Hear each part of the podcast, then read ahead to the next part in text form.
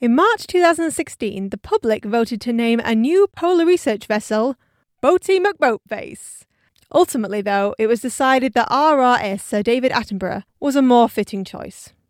But the name Boaty McBoatface lived on and was instead given to one of the ship's autonomous submarine vehicles. And this week, data from Boaty's first research mission in Antarctica has revealed a worrying new mechanism related to rising sea levels. Boaty has discovered that winds above the Southern Ocean, which have been strengthening in recent years due in part to increased concentrations of greenhouse gases in the atmosphere, are driving warmer surface water down into the depths of the ocean and warming the water right at the bottom of our oceans. Warmer oceans mean melting ice caps, so, this new discovery is vital to help us accurately predict the rate that global sea levels will rise and to plan for the consequences. I'm Heather Jameson, and I spoke to Southampton University's Alberto Naveira Garabato, who led the project. We did this study because we wanted to understand one of the most striking changes that is happening in the ocean with the ongoing climate change, which is the, the warming of the ocean abyss all around the world. Traditionally, we've thought of the ocean abyss as this really dark, stagnant place that would only change very, very slowly.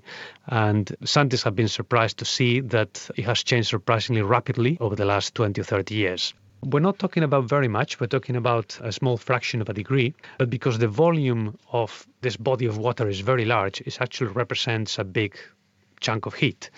The latest estimates suggest that about 30% of all the, the ocean warming has happened in this very bottom layer. So we have to understand what drives that warming in order to be able to predict how sea level is going to rise in the future. How did you go about trying to answer this question? We went to the oceans around Antarctica, where the waters that sink to the bottom of the ocean abandon the surface layers, I guess, of the ocean. And we looked at the process that can change the temperature of those sinking waters. We had um, a very charismatic help from an autonomous submarine robot called popularly Boaty McBoatface. And what we did specifically was to go to a submarine valley where the water that sinks to the bottom of the ocean flashes through. And we threw boat into that valley to try and measure the temperature and the saltiness and the turbulence that that water experiences as it flows through the valley. So, what is turbulence and how do you measure it? I guess the best way to explain it is what you feel when you are on a plane flying over a mountain range and it gets all bumpy. The same kind of thing happens in the ocean as the water flows over submarine mountains. And this turbulence is important because it helps to mix ocean layers at different depths. Otherwise, these layers don't mix, don't interact very much. And by mixing these layers, the turbulence can change the temperature of the water flowing through, through submarine valleys and mountains. So we measured the turbulence using a very delicate probe that is actually mounted on the nose of Boaty, which can be likened to the needle on an old record player. This needle measures the tiny fluctuations, like tiny perturbations in the pressure of the water, triggered by current changes associated with turbulence.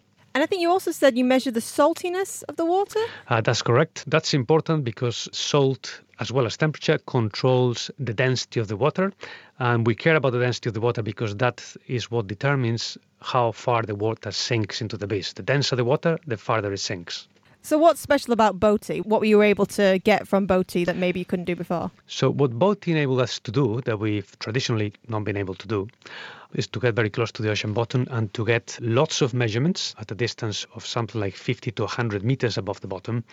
And with these measurements, we have a much easier job interpreting what happens to that water as it flows to the valleys at the bottom of the ocean. We found the mechanism that is able to explain warming of the water at the bottom of the ocean induced or driven by surface winds, by the strong winds that blow at the top of the Southern Ocean. The way this mechanism works is that as the winds intensify, they accelerate the ocean currents all the way to the bottom, and as those faster currents flow over bumpy mountains and valleys at the seafloor, they generate extra turbulence that help mix heat downward into the abyss. That water that sinks in the Arctic then spreads all over the world. So as soon as you warm the water there, eventually you're going to warm the rest of the world. That was Alberto Naveira Garabato from the University of Southampton speaking with me, Heather Jameson, and that work was published in the journal PNAS.